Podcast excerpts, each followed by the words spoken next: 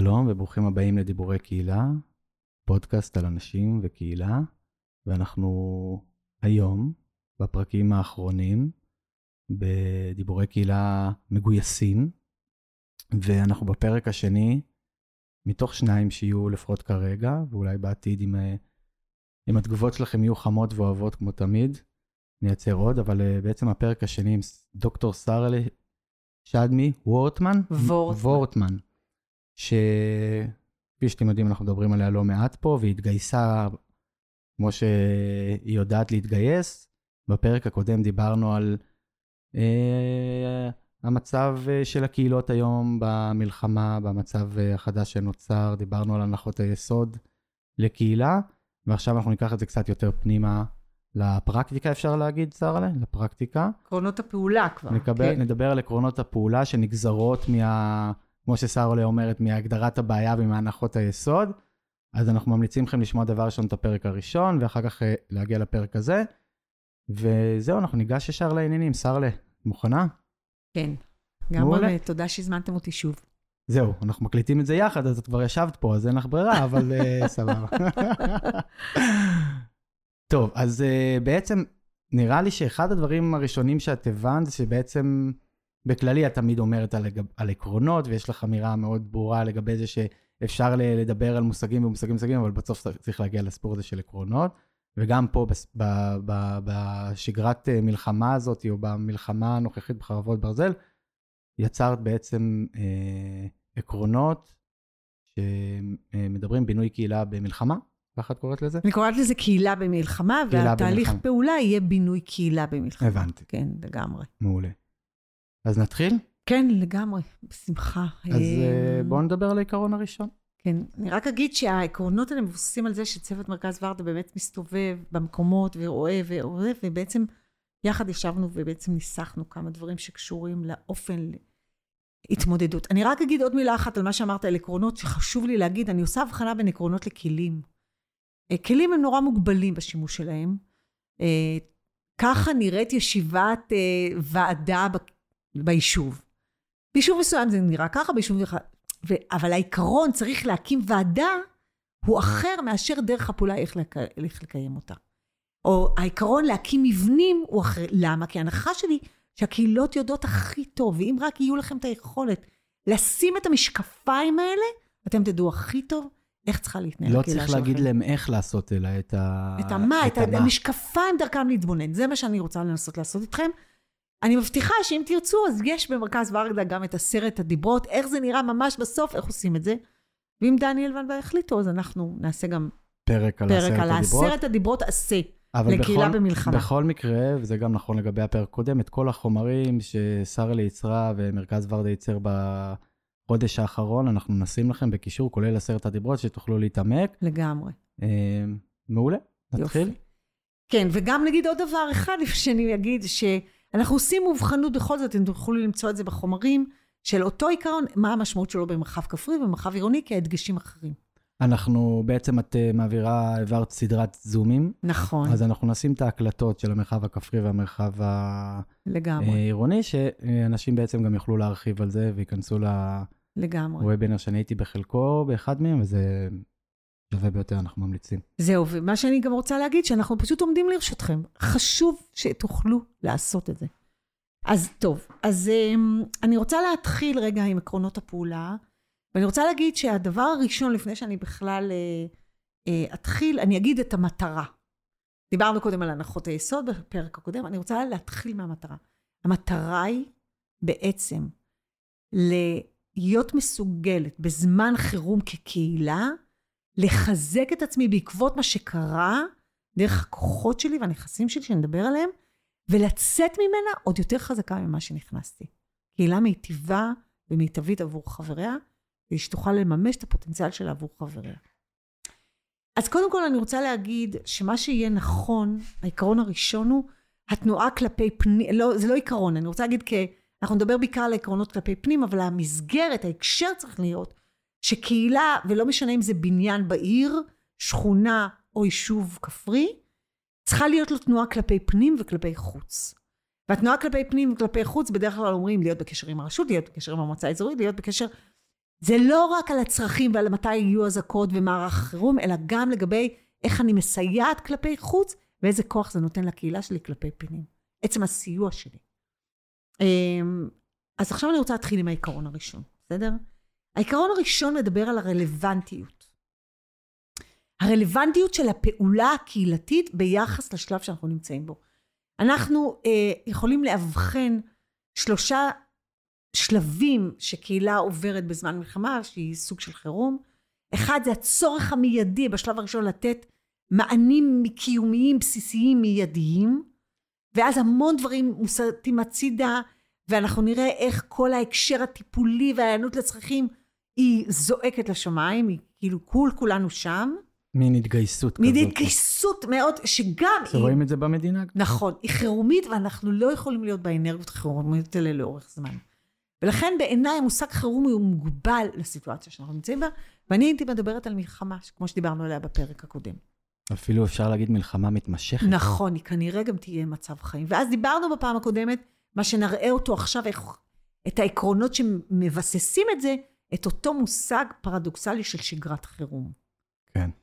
אז בעצם זה המצב הראשון, ואז יש עוד שתי שלבים נכון, בעצם? נכון, בדיוק. תני לנו אותם רגע. השלב השני זה שלב של היערכות ותכנון. זאת אומרת, רגע להבין איפה אני נמצאת, מה קורה אחרי שעברו עשרה ימים הראשונים ושבועיים הראשונים בחודש הראשון, ואני בעצם מתארגנת לקראת המשכיות של הסיטואציה הזאת. באופן מושכל שמותאם למי שאני כקהילה. אנחנו נראה מה זה אומר. אני חושב שזה דגש חשוב, ההפרדה שאת עושה, כי הרבה גופים עכשיו, אנחנו גם רואים את זה כרגע, עסוקים בצרכים וצרכים ולמפות וכאלה, והם לא מבינים שהם ממפים משהו שדקה וחצי אחר כך כבר לא יהיה רלוונטי, ולכן לפעמים צריך רגע לחכות, לתת, להבין שפשוט ככה גופים של בני אדם, אבל גם גופים ארגוניים וכולם מתנהגים, ורק אחרי, לא יודע, חודש, חודשיים, תלוי בסיטואציה, לבוא ולהתחיל... אה, לגמרי. גם למפות וגם אה, לייצר איזושהי תמונה ו... הדברים שלך, אתה יודע, פתאום ככה עולה לי איזו תובנה, שכשאנחנו עסוקים מאוד באספקת מענים קיומיים בסיסיים, בדרך כלל ברמת הפרט, אנחנו מאבדים את ההקשר הקהילתי. Mm-hmm. ואז ההיענות רק לפרט הספציפי הזה, מנותק מההקשר הקהילתי, יכול להיות לא מכוון. למשל, הדוגמה שנתת בפרק הקודם, פינוי מהיר. SOSי, כל אחד לאן שהוא צריך, ואז ההבנה, רגע, אבל זה לא מה שעוזר לי לשקם את עצמי. אז אני חושבת שזו דוגמה מאוד טובה לדבר הזה. אמ, אני יכולה להגיד עוד דבר אחד שחוזר על עצמו כל הזמן. רגע, אני רק אדבר רגע על השלב השלישי. על השלב השלישי. השלב השלישי הוא שלב שיקום והבראה. Mm. זאת אומרת, איך בתוך החירום, לקראת סיומו, אנחנו מתחילים לזהות את הניצנים של השיקום וההבראה. בהקשר הזה, הדבר הראשון שחשוב, ואנחנו נראה את זה בדרכי הפעולה בעשרת הדיברות עשה, זה קודם כל לזהות איפה אני נמצאת. ועוד אזהרה שאני רוצה פה לשים עם תשומת לב, שיש אנשים שמאוהבים בשלבים מסוימים בגלל היכולות שלהם, בדרך כלל המנהיגות. היא מסרבת להכיר שכבר עברנו שלב, בגלל שהיא מרגישה מאוד מאוד משמעותית בשלב מסוים. ולכן אני חושבת שדיברנו בפעם הקודמת על עירוב מנהיגויות והרחבת מושג המנהיגות מהמנהיגות הפורמלית למנהיגי הדעה בקהילה ומנהיגות הדעה, הוא ממש קריטי בעניין הזה. אנחנו שומעים לצערי, אני שוב אומרת את זה, ממש ביומיים האחרונים התעסקתי עם זה הרבה, עם פער בין הקהילה לבין המנהיגות הפורמלית שלה. Mm. אה, כשהיא דובקת בכל מה שהיא דבקה בו בזמן החירום, ואנחנו כבר בשלב קצת אחר, וזה לא מותאם. את יודעת שזה אה, הזכיר לי קצת את הקורונה, שהיו לא מעט גופים שהחזיקו במצב החירום הזה ולא יכולים לשחרר, ואולי גם מנהיגות מסוימת. ואני חושב שגם מה שאת אומרת פה בהקשר של אה, בעצם השיקום הזה ולעשות אה, את זה תוך כדי, הוא חשוב, כי הרבה מאוד גופים, מין כזה אומרים, אנחנו במצב חירום, נדבר אחר כך. יש את זה גם קצת עכשיו על ה... אה, אנחנו ב... באירוע כרגע, דברו איתנו, דברו איתנו שיגמר האירוע, אבל האירוע הזה לא הולך להיגמר, והוא נמשך, ולכן אה, קהילות, ארגונים אגב, גופים כולם, שיצליחו תוך כדי בעצם כבר להתחיל להיכנס לתוך הדבר הזה. הם גם יחזקו את עצמם תוך כדי, אבל בטח ובטח הם יצאו מהאירוע הזה מחוזקים. אז, לגמרי.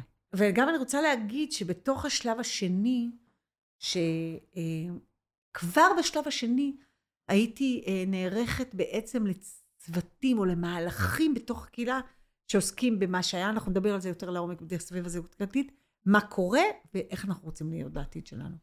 אני רוצה שנעבור לעיקרון הבא, אבל אני כן אגיד איזשהו משהו שאני מדבר עליו לא מעט כקב"ן עכשיו בצבא. יש הרבה, אה, זאת אומרת, אנחנו מצד אחד גם צריכים להתאים את זה לשלב שהוא נמצא, ואז להבין איזה מהעקרונות, איזה מהפעולות אנחנו בוחרים ואיזה מתאים לכל שלב. ואנחנו נשטח בפניכם עכשיו אה, עוד שישה עקרונות כאלה, זה לא אומר שעכשיו צריך לעשות את כל השישה, אלא באמת דבר ראשון אולי להסתכל ולהבין באיזה מצב אנחנו נמצאים. כי כל קהילה יכולה להיות במצב אחר. נכון. ואז לבוא ולהגיד, אוקיי, מה יותר חזק אצלנו, מה פחות חזק אצלנו, לגמרי. ומה אנחנו רוצים לעשות, איזה פעולה עכשיו היא זאתי שזה, ולכן אה, הרבה נוטים במצבי חירום, את יודעת, לעשות המון המון פעולות וכמה שיותר פעולות וכאלה, בלי יותר מדי חשיבה, כמו שאמרת. אני חושב שזה גם משהו שחשוב שאנשים אה, יזכרו, שהם ניגשים לעקרונות האלה. כן. לא אומר עכשיו שצריך לעשות את כל הפעולות במידה אה, שווה ובצורה הכי מקצועית, אלא אה, גם לדעת לבחור במצב נכון. חירום. אם אני רוצה ממש לקחת את מה שאתה אומר עוד רמה קדימה, אז אני אומרת, זה נכון עוד פי כמה על עשרת הדיברות, שם בכלל הייתי עושה את מה שאתה אומר. תסתכל מה אני עושה, מה אני לא עושה, איפה אני עושה ומה אני... בעקרונות דווקא הייתי עושה שילובים. תנסו לראות איך בפעולות מסוימות שאתם עושים, בגלל שרובנו קודם כל בלעשות, איפה אפשר למצוא את העקרונות האלה. Mm, זאת אומרת. תעשו את הפעולה ההפוכה. על עשרת הדיברות הייתי אומרת לכם בדיוק את מה שדניאל אומר. תסתכלו ותראו מה אתם עושים, מה אתם לא עושים, כי הרבה דברים אתם כבר עושים באינטואיציות. על העקרונות, תנסו לראות אם בפעולות מסוימות שאתם עושים כבר, ואתם נורא חזקים בהם, האם הם סותרים את העקרונות הללו, או הם מממשים כמה מהם ביחד. כי פעולה יכולה להחזיק בתורה הרבה. מכמה עקרונות פעולה. זאת תהיה השאיפה. יפה. כשניסחנו לכם את עשרת הדיברות, אנחנו כבר עשינו את שילוב כל העקרונות האלה בעשרת הדיברות האלה שנדבר עליהם. מאמן. טוב, אז מה העיקרון השני? העיקרון השני הוא היכרות מצילה חיים. Mm, אנחנו מדברים על זה שאתם, אנחנו רוצים לדאוג לכך שהקהילה יודעת להגיד מה קורה לכל אחד מהאנשים שבתוכה. היא בשביל זה, כדי שמישהו יהיה מוכן להגיד לך מה ומי, הוא צריך להכיר אותך. ואנחנו צריכים לראות איך אנחנו יוצרים מושג מפתח בבינוי קהילה, שזה מסגרת השתייכות קהילתית. למשל, כשדיברנו שיוצרת אצל האדם חוויה של שייכות ושרואים אותו. רואים אותו גם במובן של מה שהוא צריך, וגם רואים אותו במובן של מה שהוא יכול לתת. ולכן, תנסו לראות האם במנגנונים שאתם יוצרים עכשיו, יש שם דגש גדול על העובדה שהקהילה כקולקטיב יודעת על אנשיה מספיק בשביל להיות שם עבורם. את יודעת, יש עכשיו המון רשימות שכולם עושים וכאלה, ו-GIS, אה, איפה כל אחד נמצא בבית, ואני אומר, קחו, תעשו עוד רשימה של לקוחות, של החוזקות, מעולה. של, ה... של ההון החברתי נהדר. שנמצא, כדי שבאמת תוכלו אה, לייצר משהו. ו... ו... נהדר. לגבי ההיכרות, זה לא רק ההיכרות של המערכות אה, את האנשים, אלא פשוט אחד את השני, כדי לגמרי. שידעו במי להיעזר, כמה להיעזר. וזה כאילו ה basic בח- בחוויה שלי. אתה, חי... אתה לא, איך אתה יכול להתנהל במצב חירום שאתה לא ממש. מכיר את השם של זה ש... לא יודע, חדר לידך, או זה, אבל אני, את יודעת, אני קיבוצניק, אז אצלנו זה מובנה, אבל אני אומר, לכו, תדפקו על הדלת, תכירו מה, מהחבר, כאילו, קחו גם אחריות על זה, ואל תחכו. שהמערכות יעשו לכם אה, מפגשי היכרות. אתה ממש מרים להנחתה, אני רק רוצה להגיד שבמודל העירוני, שהוא באמת, כמו שציינת, במודל הכפרי, זה באמת, אנחנו פיתחנו במרכז ורדה את איך ועד הבניין Mm, הופך להיות להנהגה קהילתית של הבניין, ואיזה פעולות הוא עושה. למשל, איך נראה מפגש שוועד הבית, הנהלה הקהילתית, דופקת על דלת, איך נראה המפגש בתוך הבית, על מיפוי ההון האנושי שלהם, ושהיכולות שלהם, ומיפוי ההון החברתי, את מי מכירים בבניין.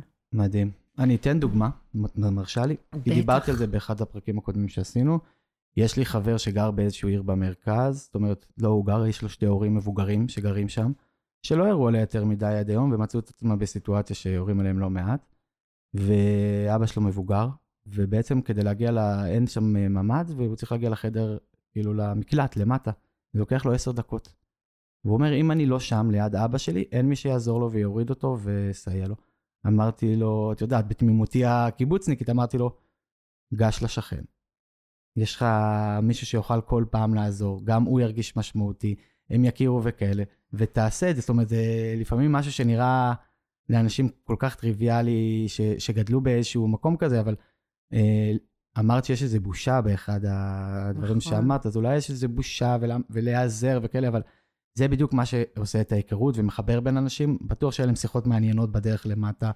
אה, מקסים. אני רק חושב על מה הם מדברים מקסים, כזה, זה מישהו צעיר מקסים. ש... אז כן. אתה גם מוכיח דרך זה שהיכרות יוצרת אמון. לגמרי. ואם, ואמון יוצר יכולת להיעזר ולעזור. גם נכון, נכון. כי לעזור, אנחנו מוכנים לתת לכולם.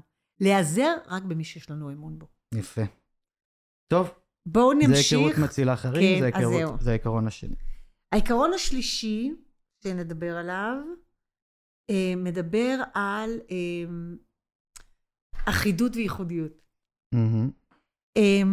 אחידות וייחודיות אומרת שאנחנו בעצם רוצים לעשות מובחנות בין מי שאנחנו נמצאים איתו, בין קבוצות גיל שונות, שצריכות, יש להם גם יכולות שונים וגם צרכים שונים, אבל גם בתוך זה, היכולת להבין, נגיד בקבוצת האימהות הצעירה, אה, אני רק נותנת את זה כדוגמה אמיתית שעלתה, אימא אחת רוצה להיות עם הילדים שלה הרבה בבית ואנחנו רוצים לאפשר לה את זה להביא אוכל. ואימא אחת חייבת לצאת משם. אז גם היכולת לראות את האנשים במי שהם ומה שהם הם בייחודיות שלהם היא מאוד גדולה. בין האחידות, למשל אנחנו אומרים, אנחנו רוצים לאפשר לכולם להישמע ולהשמיע. איך עושים את זה? אנחנו צריכים להיות מאוד מאוד רגישים לאחידות ולייחודיות. וזה משהו שאת רואה אותו יותר עכשיו במצב חירום בעצם, שהוא... כי הרבה כן, פעמים יש איזו אני... נטייה נהדר, של יופי. לייצר אחידות, והכל אותו הדבר וכאלה, ו...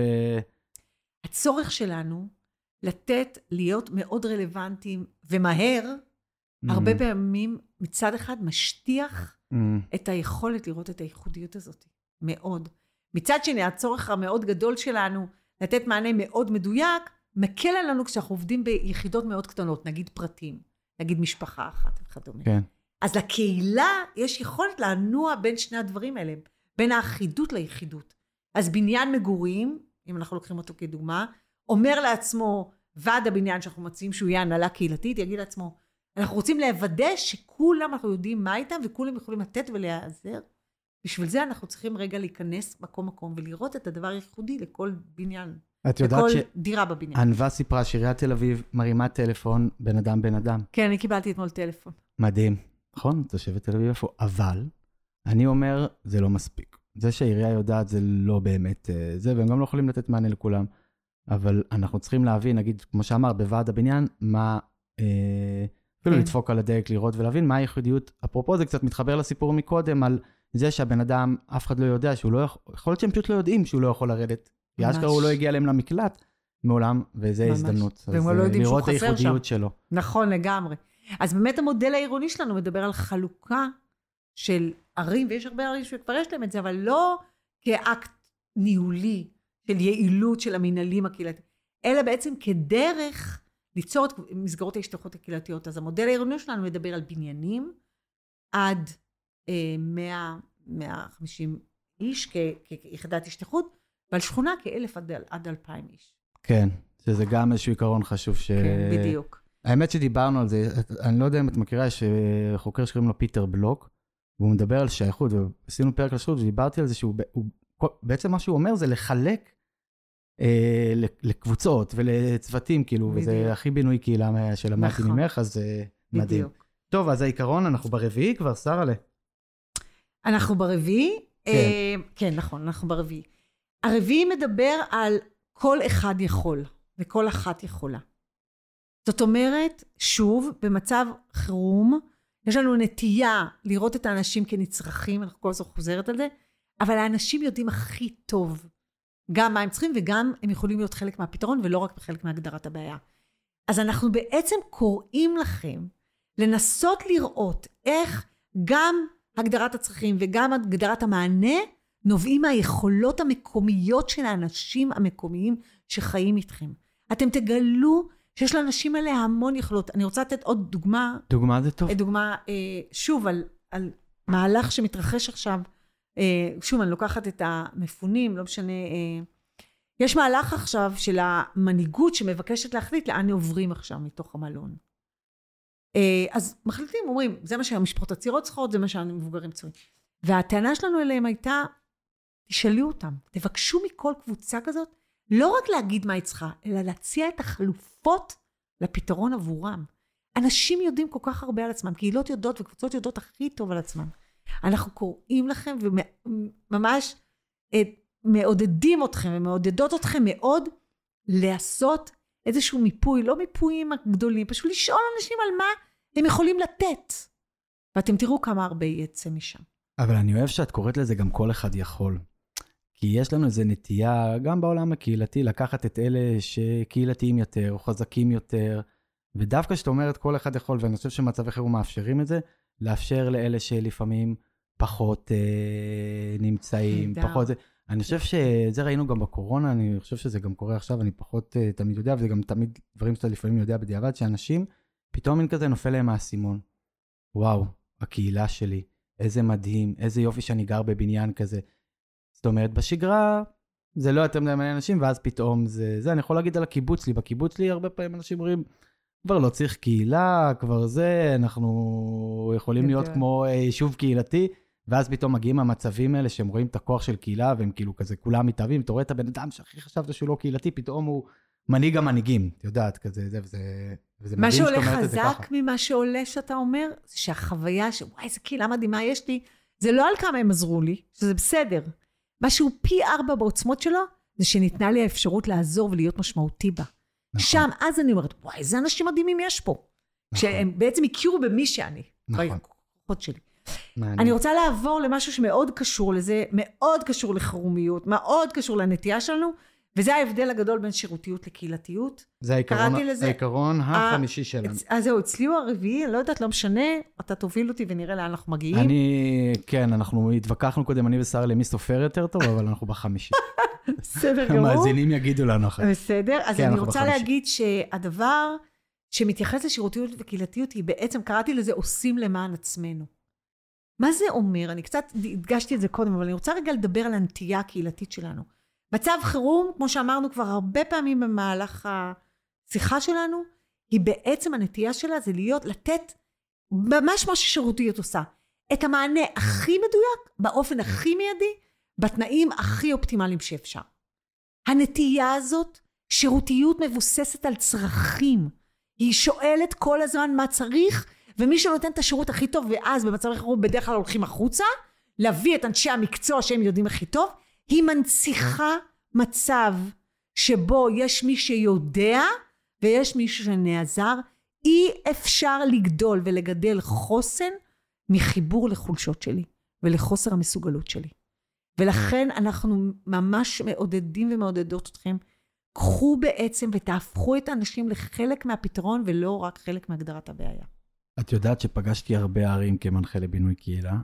היה לי איזה משפט שבעיקר ראשי ערים לא אהבו שאמרתי אבל אמרתי, ככל שעיר יותר שירותית, הקהילה חלשה יותר. בדרך כלל, זה מין כזה משהו שעשיתי, אתה יודע, זה ברור שזה זה, אבל פשוט, אה, מה שמדהים זה לראות את זה גם, שזה קורה כרגע, ובמצב חירום עוד יותר, שיש את המין, אה, אה, לכולנו יש את הפנטזיה הזאת להציל את כל העולם, ואז אנחנו, אנחנו כולנו מתנדבים ומצילים את האחרים וכאלה, ובסוף אה, זה יוצר איזשהו, אה, את יודעת, אה, דיברנו על זה קצת, גם אני וענווה, היה לנו פרק על, אה, על שליטה, על תחושת שליטה.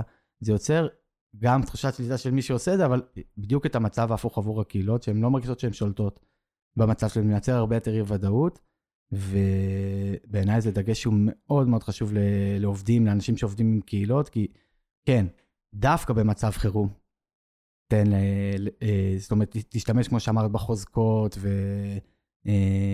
ותייצר אה, קהילתיות עכשיו, ולא... זה, אני כן אגיד אולי עוד דוגמה, שבצבא, רואים את זה נכון, היה את הסיפור שבעצם כולם התגייסו והביאו מלא מלא אוכל. ופתאום הצבא מצא את עצמו שהוא לא צריך לתת אוכל, וגרוע מכך, החיילים מצאו את עצמם אוכלים מדהים, לא עושים כלים, לא מנקים, לא, זה הכל עשו למענם. ובאיזשהו שלב הצבא בא ואמר, תקשיבו, זה, כי הוא הבין שדבר, חיילים טובים לא יצאו מהדבר הזה, עזבי רגע את המשקל ואת הכל, אבל הם פשוט הבינו מדהים. שחלק הרי משגרה, חלק מלהיות חייל זה. לייצר את זה. והם הפסיקו את זה. ושוב, תלוי איפה וזה, אבל... אה, אז אני חושב שזה גם חשוב לחבר זה את הולך נורא חזק עם מה ש... עם מחקר שעשה משרד הפנים לפני הקורונה, אז עשינו כנסים של ראשי רשויות בכל הארץ, והם ראו שאין אין קשר בין רמת שביעות רצון לבין רמת שירותיות. מדהים. עכשיו, זה ברור, כי כשאתה צרכן ולקוח, אין סוף לכמה שאתה... אתה כל הזמן תחפש את השירות היותר טוב. אבל כשאתה שותף, גם אם הרחוב שלך קצת יותר מלוכלך, והשירות לא יודע מה, הוא שלך הרחוב הזה. כן. הוא שלך, את רוצה להרים ממנו את הנייר.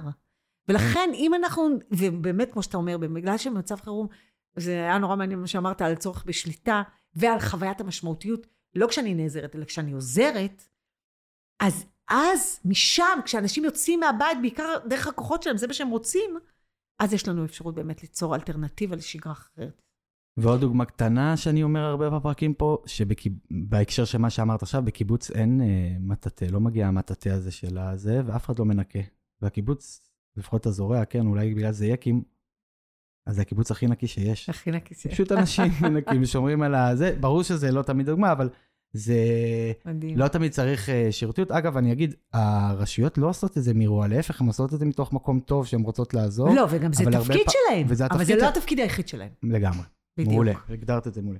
טוב, טוב. אז לשישי? אנחנו כן. בשישי? אה, אז אני חשבתי שאנחנו בחמישי. אנחנו הולכים למבנים וסדירויות. Mm, מה שמאוד חשוב, וגם זה, אני רוצה להגיד רגע משהו על הנושא של, אה, של חירום. מה שחירום עושה, ודיברנו על זה קצת בפעם הקודמת, אני רוצה להדגיש את זה עכשיו כעקרון פעולה, זה שיש לנו נטייה להזיז הצידה את כל מה שהיה עד עכשיו, ולעשות אד-הוקיות שקשורה בחירומיות.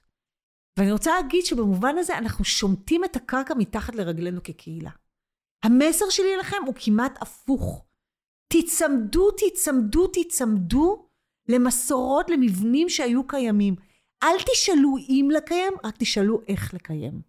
זאת אומרת שאם נגיד היה לנו חוג ספרות לאנשים מבוגרים, ועכשיו הנטייה הראשונה, בשלב הראשון הוא להיסגר כולם בבתים, אזעקות כל היום, לא יודעת, או להיערך ולהגיד כל מה שהיה לא רלוונטי, ההפך, לא לשאול אם לקיים את החוג הקטן הזה, אלא לשאול איך, לא אם לקיים, אלא איך לקיים אותו באופן אפשרי. יכול להיות שאנחנו מחליטים על נהלים שקשורים. למשל, שאי אפשר שכולנו ניפגש ביחד, ניפגש בארבעה בתים. דברים שימשיכו לה, עד כמה שאפשר לעשות את הפנים אל פנים, שהוא עיקר- אחת הדיברות הכי חשובות שלנו מעשרת הדיברות. עוד דבר שאני רוצה להגיד, שאם יש יוזמות חדשות, קבוצת נשים שמבשלת קפה החיילים, תהפכו את זה לסדירות.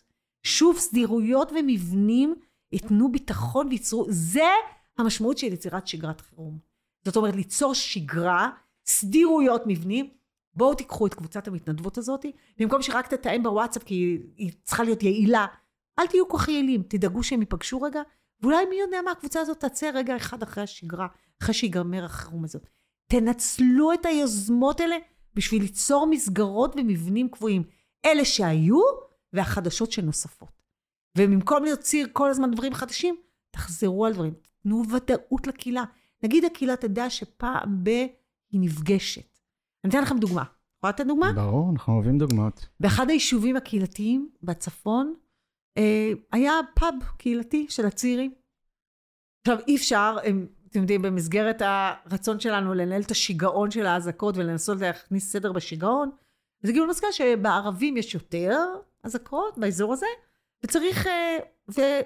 אז הם לא ביטלו את המרחב הציבורי של המפגש המשותף, הם שינו אותו. הם הפכו אותו עכשיו למפגש צהריים.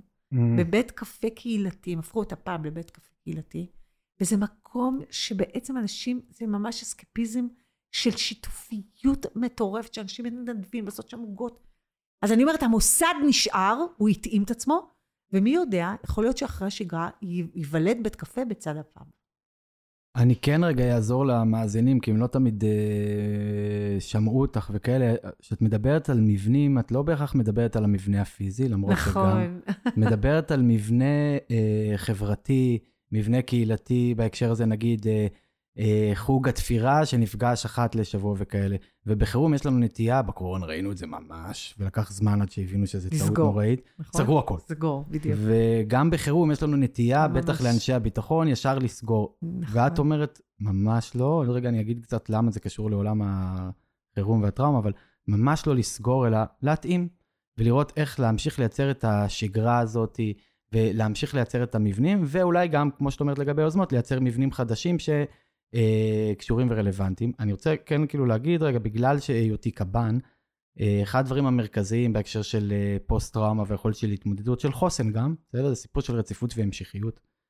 אה, יש בעצם קטיעה ברגע אחד, זה גם מה שקורה קצת במלחמה, אבל תחשבו על איזושהי תגובת קרב, יש קטיעה, וברגע שיש את הקטיעה הזאת, אה, אתה רוצה להחזיר כמה שיותר מהר את הבן אדם, רוצה להחזיר כמה שיותר מהר בהקשר הזה את הקהילה, לאותו אה. רציפות והמשכיות שהוא מכיר, ולא בהכרח נכון. עכשיו לעשות להם זה, והרבה פעמים הנטייה הטבעית שלנו לבטל גם אצל הבן אדם, להגיד לו, לך הביתה, נכון? אה, אתה משוחרר מהצבא וכאלה, ודווקא, אה, אני אומר את זה הרבה גם בפרקים עכשיו, שקב"ן היום המטרה זה להחזיר את הבן אדם, לפעמים לקרב, ממש ככה, כי זה עדיין ממשיך לייצר את הרציפות ואת ההמשכיות.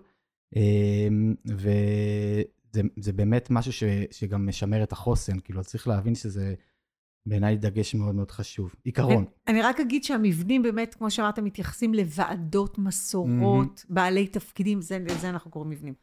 העיקרון, יש לנו, נשארו לנו שניים, נכון? כן, אז אחד מהם זה התנועתיות שקהילה מאפשרת בין להיעזר לבין לעזור. Mm, אני רוצה להדגיש שנתמך ותומך זה לא אנשים, זה מצבים, וקהילה, במקום להנציח את האנשים בה, יכולה לאפשר להם לנוע.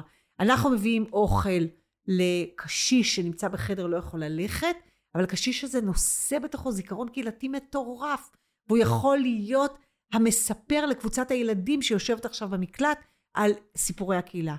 זאת אומרת, היכולת בקהילה לנוע מלהיות, בגלל מה שהקהילה יכולה להזמין את האנשים שלה, יש צורך מאוד גדול לחבר את האנשים ליכולת שלו להיעזר ולהיות נעזר. מי שיעזור, גם יעז להיעזר.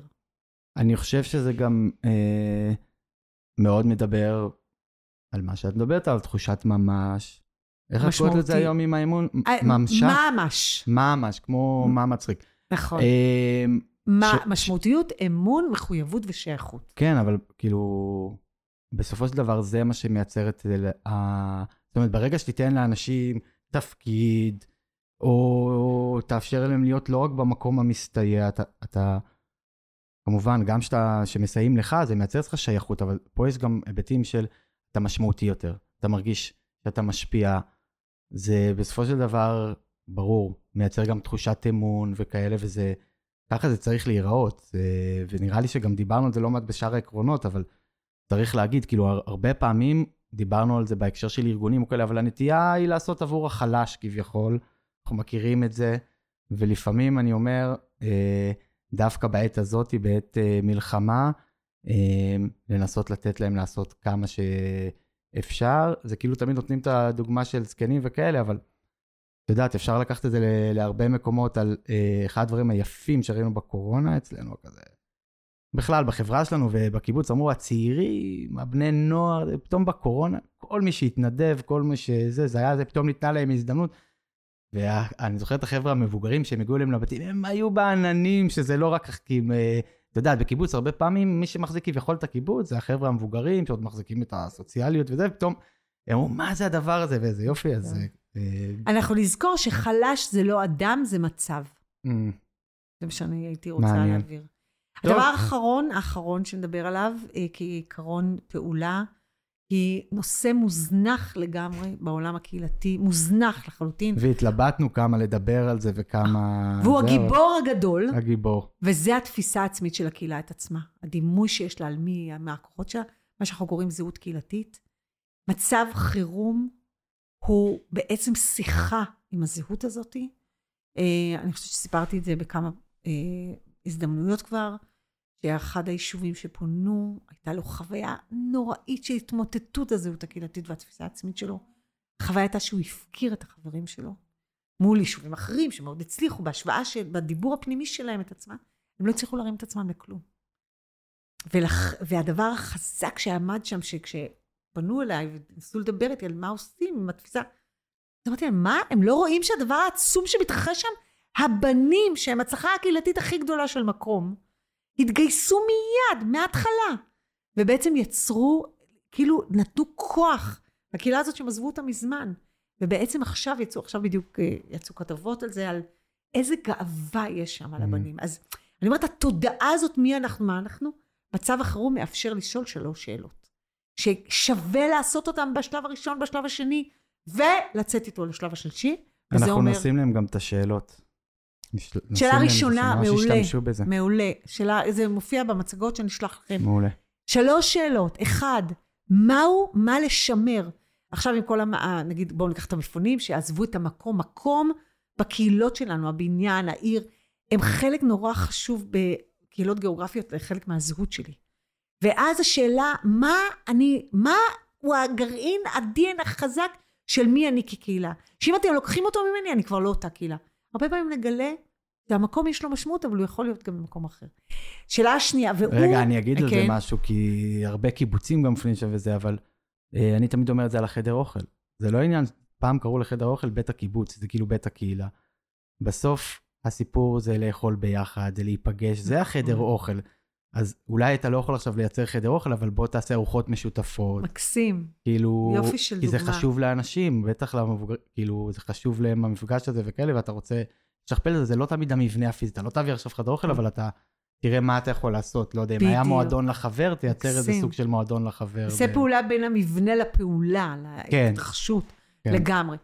דבר שני, זה איזה דברים, דיברנו על החולשות, הם תוקעים אותנו היום. הם בעצם, אנחנו עושים, המצב החירומי הזה, הוא יכול לאפשר לנו לוותר ולהשאיר אותם מאחורינו. והשאלה השלישית, איזה דברים לא היו לנו עד היום, ואנחנו יכולים לחדש בעצמנו ובמי שעצמנו וליצור את זה. במובן הזה, בניינים בעיר לא שונים מיישובים כפריים. יש לנו יכולת ליצור שם זהות שעונה, למה דווקא שווה לבוא לגור בבניין הזה? במושגים עירוניים אני יכולה להגיד שערך הבניין יענה אם הוא יהיה קהילה חזקה. שבה אנחנו מפתחים, לפתח זהות קהילתית זה לפתח סיפורים משותפים שיוצרים לנו גאווה על מי שאנחנו. דיברנו על זה גם, אה, אה, אני וענווה, דיברנו על המודל הסוציו-אקולוגי, אה, שם היא דיברה על נרטיב, אבל זה מאוד מאוד דומה. זה זה. כן, זה מאוד מאוד דומה. הסיפור המכונן, נרטיב מעצב, זה בעצם הסיפור המכונן של הקהילה אני, את עצמה. אני זוכר ש... כאילו, ענווה ממש דיברה על המקום הזה, שזה איזשהו... נכון, דיברת על שלבים בהתחלה, התחלנו משלבים, זה, זה בדיוק ה, המקום, איך קראת לשלב השלישי, שזה היה... שיקום והבראה. ש, השיקום וההבראה, אתה מביא את זה לשם, את השאלות האלה, נכון. אתה בונה את זה. זה אה, הרבה פעמים אה, היכולת של הקהילה באמת להשתקם ולהתאושש, אנחנו מדברים בחושן על ההתאוששות, זה בדיוק המקום הזה. אה, ואני אני ממש, אני ממש חושב, זה כאילו נראה לפעמים, אני, יודע, אני יכול להגיד לך גם למה לא מתעסקים בזה, כי זה לפעמים נראה אמורפי. או לא עד הסוף מובן לאנשים מה זה זהות קהילתית, ואז הם לא מתעסקים בזה, כאילו אומרים, נכון, כלים, בוא נעשה את זה ונעשה לא את זה. לא רק זה, ועוסקים במיתוג עירוני. למשל, אבל כן. בעצם מי שכן מצליח להיות שם וזה, ואני בטוח שזה בטח אה, לא תמיד קם, וגם במצב חירום, זה כאילו איזשהו, זה מרגיש לי כמו הדובדבן שבקצפת כזה, ש... והתשתית הכי חשובה של כל הפעולה. והתשתית לכל כן, דבר, מהמם. טוב, עברנו... רק אני אגיד במשפט הזה, שלמשל קהילות שעוסקות עכשיו, לא יכולות לעסוק לא בבניין ולא בבנייה, עוסקות בתיעוד, יש תהליך תיעוד mm, מטורף. נכון. ששמעתי שמובילים בקיבוץ בארי למשל, תיעוד מטורף של כל מה שהיה על כל המרחבים, עם מומחים לתיעוד וכדומה. אני חושבת שאפשר הרבה ללמוד מזה כאיזושהי תשתית ליצירת הנרטיב. וגם לא חייבים להיות מומחים, אפשר בתוך עיר, בתוך הבניין, לתעד כשמתחילים את ההתארגנויות הקהילתיות האלה, בטח במרחבים הכפריים. פתאום עלתה לי מחשבה, אני לא יודע איפה הם נמצאים, אבל פתאום עלתה לי מחשבה איזה הזדמנות אדירה זה. אה, הרבה פעמים בקהילות, הן ממשיכות לשמר את עצמן, והן לא מצליחות לעצור לרגע, לשאול את עצמם איפה רואים את עצמם בעוד חמש שנים, בעוד עשר שנים. אוקיי, האם הזהות של היום זה הזהות שאנחנו רוצים בעוד, זה האם הזהות ש... לא יודע, נגיד הקהילה נבנתה על עצמה זה, ויש להם, אה, אני יודע, זה נשמע נורא וכאלה, כי זה סביב טרגדיה נוראית, אבל יש באמת, בהזדמנות הזאת, זו ההזדמנות באמת לבנות את זה. לעצור רגע, ולא עכשיו להתעסק ב... אה, אם משפצים את החדר אוכל או משפצים את הבניין מדרגות, אלא באמת ל... אה, לשאול שאלות גדולות. צ'רלי, אה, הגענו לסיום. משפט אה, זהו, אחרון? אני, כן, אני נורא רוצה, אה, אני רק רוצה לראות שאני אמצא את זה. אה, אני נורא רוצה לקרוא קטע קטן לסיום, שקיבלתי בטח. מחבר ועמית אהוב, מרן שפיר, אז אני רוצה רגע אה, לקרוא לכם אותו.